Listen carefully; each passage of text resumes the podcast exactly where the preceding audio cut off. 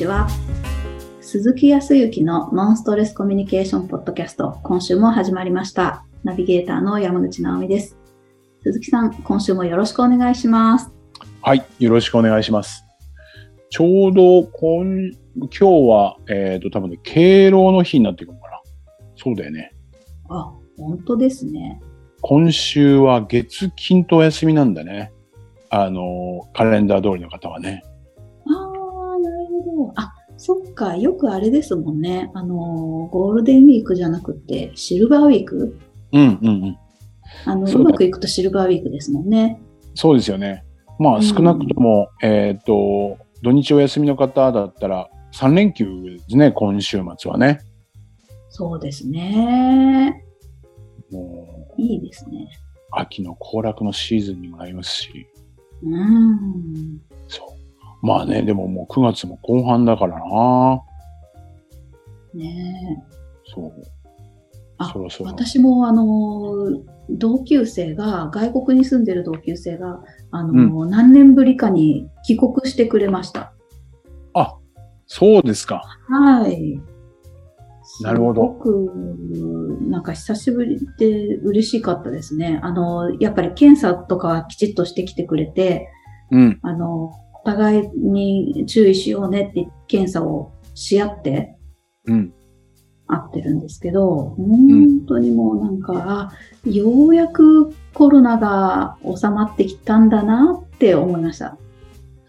なるほど。そうですね。ようやく、ちょっとね、落ち着いた感があるから、このまま本当にいい形でね、進んでくれたらいいなと。まあ、こればっかりはね、当時は人流、人の流れを抑えて、あいろいろと、まあ、それも必要だったんだと思うけど、こう、いろいろ段階を、こう、経て今の状況になってきてるから、少しでもね、やっぱり、もう少し自由、自由っていうかね、以前と一緒とは言わないけど、はい、やるべきことがね、ちゃんとルールっていうのはあるから、そこを守りながらも、はい、うん自分のやりたいこととか思ってることっていうのを実行にね、移せるようになったらいいですよね。そうですか、はい久々に会えましたか。はい。あ、でもその方は外国人ということじゃなくて日本人の方かなあはい、日本人です。そうですか。うんじゃあそのその方も久々に帰ってきて、うん、日本を満喫したんでしょうか？わかんないけど。と思います。なるほどね。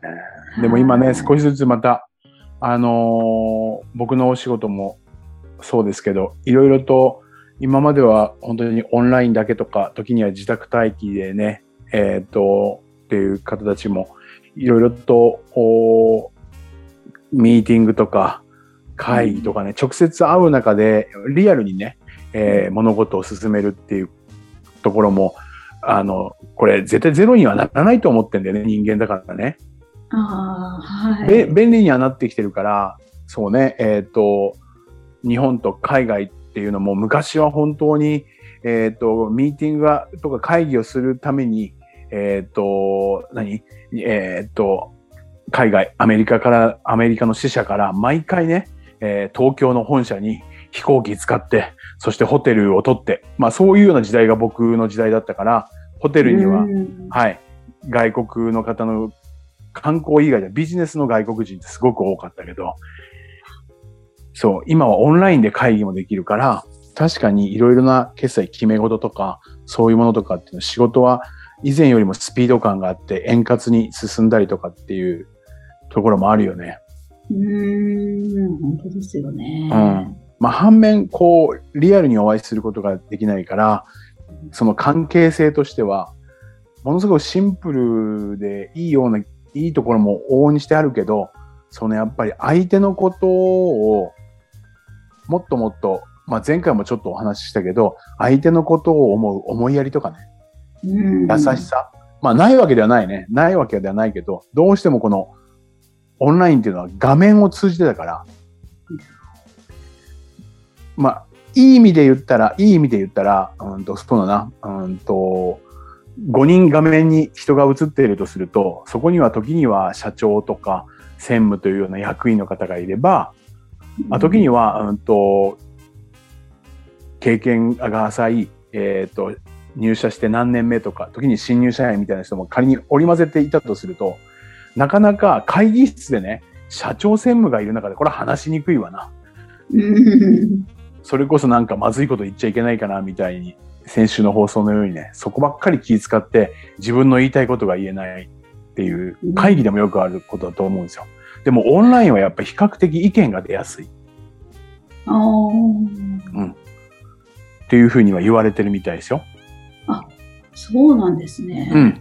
で、あとファシリテートっていうか、司会進行役の人が、何か意見ありますか？っていう時に、えーっと、画面上、何々さんどうですか？とか、うんうん。具体的に人に意見を求めるっていうこともしやすくなってくる。えー、客観的に、客観的にこう見れるっていうところもあると思うんですけど、あそう、意見は聞けるっていうところもあるみたいです。うへーまあ、あれですもんね。顔が真正面で全員見れるってなかなかないですもんね。うん、うん、うん、うん。うんそう。だから比較的、うんと、入社の浅い方とか、経験が少ない方でも自分の意見、合ってるとか間違ってるとかじゃなくて言いやすい。うーん。いわゆる雰囲気に飲まれない。あ、へえ。はいまあ飲まれる必要もないんだけど、自分の意見があればと思うんだけど。はい。うんっていうのもあるし。あとは、うんと、オンラインではそうではないかもしれない。リアルでよくある、リアルの方があるのかもしれないけど、うんと、人ってこう、なんていうかな、タイタイプというか、はい。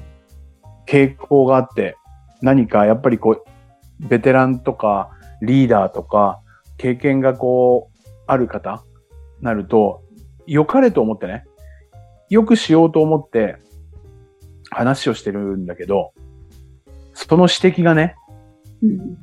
えーっと、最初はよ、最初は人格を否定するつもりもなく、うーんと、その物事に対してもっとうまくやってもらいたいからとか、そのやってもらうことによって、より会社のお実績が上がるとか、時にはお客様に貢献できたりだとか、満足いくものを提供できたりとかね。うん。で、時にはその本人、言われている側の本人のお育成にもつながるっていうところを持ってないわけではないと思う。間違いなくそう思ってるんだけど、経験豊富になってきてね、そういうようなやっぱりこう意見を言う側の、まあ、少し上の立場の人って、ちょっとね、否定的になってくれる人たちが多いような気がする。うん、そうですよね。そう、だから私も前回すごく気になったんですよ。あの、鈴木さんが、なんだろう、そういう場面でも自分の意見をこう人格否定をされてるわけではないから、しっかりとあの伝えることをを心がけてるっていうお話があったときに、え、それ、だんだん、どんどん大変になっていくことだから、どんどんその積み重なって、あ、また否定されるな、別にそう思ってなくても、あ、またなんか突っ込まれるな、突っ込まれるな、その会議に行くの嫌だなとか、会うのちょっと、あだんだんだんだんこう、重くなっていく。こう、歴史が深くなっていくと。はだからでそこにそれに対して自分の意見をこうなんか出すようにしてこうバランスをとっていらっしゃるっていうのはうん。すごいことだなと思ってそれできるかなって思ったんです。うん。あのーその意識をね、持つだけ、捉え方を少し変えていくっていう練習、そういう時に直面したら、は、練習、今も練習ですよ。やっぱ不快に思うし、もうすっごい人格否定されているって思っちゃって、まあ、そう、なんか皆さんは信じないかもしれないけど、結構ね、気ちっちゃいんですよ。本当に。せ繊細とは言わないですよ。繊細とは言えないけど。でもね、結構ね、あのー気にし、えっ、とね、方言になるのは気にしい。結構ね、気にしい。へえ。と、それで、こう、なかなかこう自分の意見とかいろいろと言えなかったりとか、で、それが合ってるは間違ってるじゃないけど、言えなくなってくると、やっぱりストレスになってくるんですよね。うんうんうん。さらには自分に自信がなくなってくるから。はい。そう、これをなんか変えたいってどっかで思ってたんですよ。うんうん。それ、そういう事実は間違いなくありますよ。ええどうやってやらされたんですか？あ、もうそれはさっき言ったように、えっ、と、この今言ってくる目的、否定的なこ、これは、僕に言ってるわけじゃなくて、この物事をうまくいかせるためとか、この部分に対してよくしようと思って言っていることなんだっていうことで、話をこれから聞くぞっていうふうに、ちゃんと覚悟をしてからおっていうぐらい。そう。そうしてきて、だんだんだんだん、今でもなんか否定されてるようには受け止めてます、感じてるところはあるけど、昔よりかは楽になった。えー、じゃあその目的このためにこういう話をするとか聞くっていうそちらにフォーカスをするってことなんですか？うん、そう。えっ、と、矢印をそっちの方に向ける努力をするってことですね。へーこれはやっぱり受ける側、受ける側の練習あは必そう要だと思います。ですよね受け取り方ですもんねで、まあ、これ、受け取る方が多分悩んでるからね、当人とするとね、多分、こういう番組をこう聞いていただいて、ああ、そうかって思う方も多いと思うんですよ。よし、じゃあちょっと受け止め方とか捉え方を少しね、そっちの矢印に持っていくように練習して、そういう時には、そういうことをこう、腑に落としてっていうか、覚悟して、ちょっと挑もうって思う、素晴らしいと思うんです、それって。ただ、どうしても相手があることなんでね。うんで、相手はどうなのかって言ったときに、まあ僕ももう本当に50を過ぎて、まあ今は組織っていう大きい組織の中とか、組織の中で動いていないから、うんと、そうではないとは思ってるんだけど、これが自分自身が組織の中に入っていたら、やっちゃうんじゃないかなって思うのは、最初はやっぱり良くしよう。その人を育てよう。環境を良くしよう。売り上げを上げよう。もっと即死力をつけよう。もっとみんながうまくできるように改善しよう。うん思っているんだけど、そのためにどんな手段を使うかっていうと、その人を、その人っていうかその事柄のうまくいっていないところばっかりにフォーカスをするわけですよ。あはい。がうんいわゆる自分自身が、ね、否定的になっているってね、思ってる人が実は少ない。これやっぱり経験そそう。で、経験がやっぱり多い人、リーダーとか、えっ、と、そうね、管理職の方とか、経験が多くなっていけばなっていくほど、やっぱり実績もあるし、それだけ、こういう時にはこうあるべきだっていう軸ができちゃうから、うん。それをもとに合っている、間違っているっていうジャッジに入ってくるから、そうですよね。そうするとね、やっぱね、自分がそもそも負けようなんて思ってる人はそうそういなくて、勝とうとも思ってないかもしれないけど、負けたくないし、否定されたくないから、はい。君の言うことはいつもこういうふうに言うけど、こうだよ。こうしなきゃダメじゃない。いや、ダメじゃないとかね。うん。何回言ったらわかるんだとかね。うん本当にこれでいいと思ってるのみたいな。いやー、もさらにはう、、すごい攻撃。育てるために言う言葉は、どうやったらいいかっていうことを自分で考えなきゃダメじゃないとかね。これでも捉え方によったら、その人に分かってもらいたい。自らが、あー主体的にね、自分の塾でちゃんといろいろアイデア出して、ちゃんと解決方法を見出して、ちゃんと育ってってよねっていう意識で言ってるのかもしれない。そうですね。うん。だけど、いつしか言っている側も癖でね、はい何かっていうと、否定的な自分になっているっていうことは気づかなきゃいけない。そうですよね。うんもう、確かに本当にもうなんか、その気もないのに、相手のうん気持ち別にそう悪くしようっていう気もないのに、もう、なん、なんでしょうね。あの、自然と、その否定的なことというか、こう、つっつくようなことを、まあ仕事柄でもそう、もう癖になってるっていうのはありますよね。そうそうね。うんそうすると皆さんも予想がつくと思って、受け、受けてる側はね、思うんですよ。はいそうそう、うん重箱の隅ばっかりつっついてね、もうなんか否定ばっかりしてくるから、仕事もやる気がなくなっちゃうし、こっちもよくしようとか、頑張ろうと思ってるのに、否定的な言葉ばっかりかけられると、どうもねっていう人は多いと思う。だけど、俺は本当に、自分は本当に否定的な言葉ばっかりかけてるな。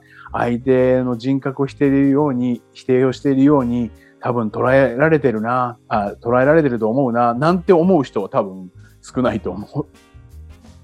そうですよね。となると、大体、えっ、とね、40代以上の人ね。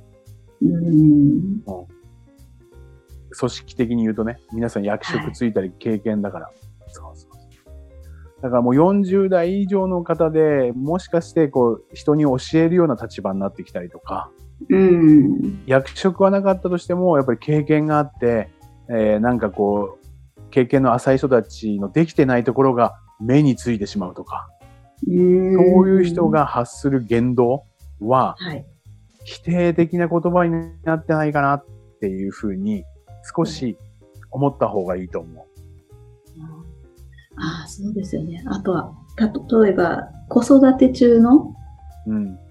あの、お父さん、お母さん、えもう、口が酸っぱくなっていくというか、もう。ずーっと注意し続けるみたいなのが癖になってしまうとか、例えばですけど、ああ、さすが、直美さん。ありますよ元、ね。はい、元、それこそ教育者でいらっしゃいましたから。えーそう本当、身内の話ですけど、本当になんかいやいや癖になっちゃうんですよね。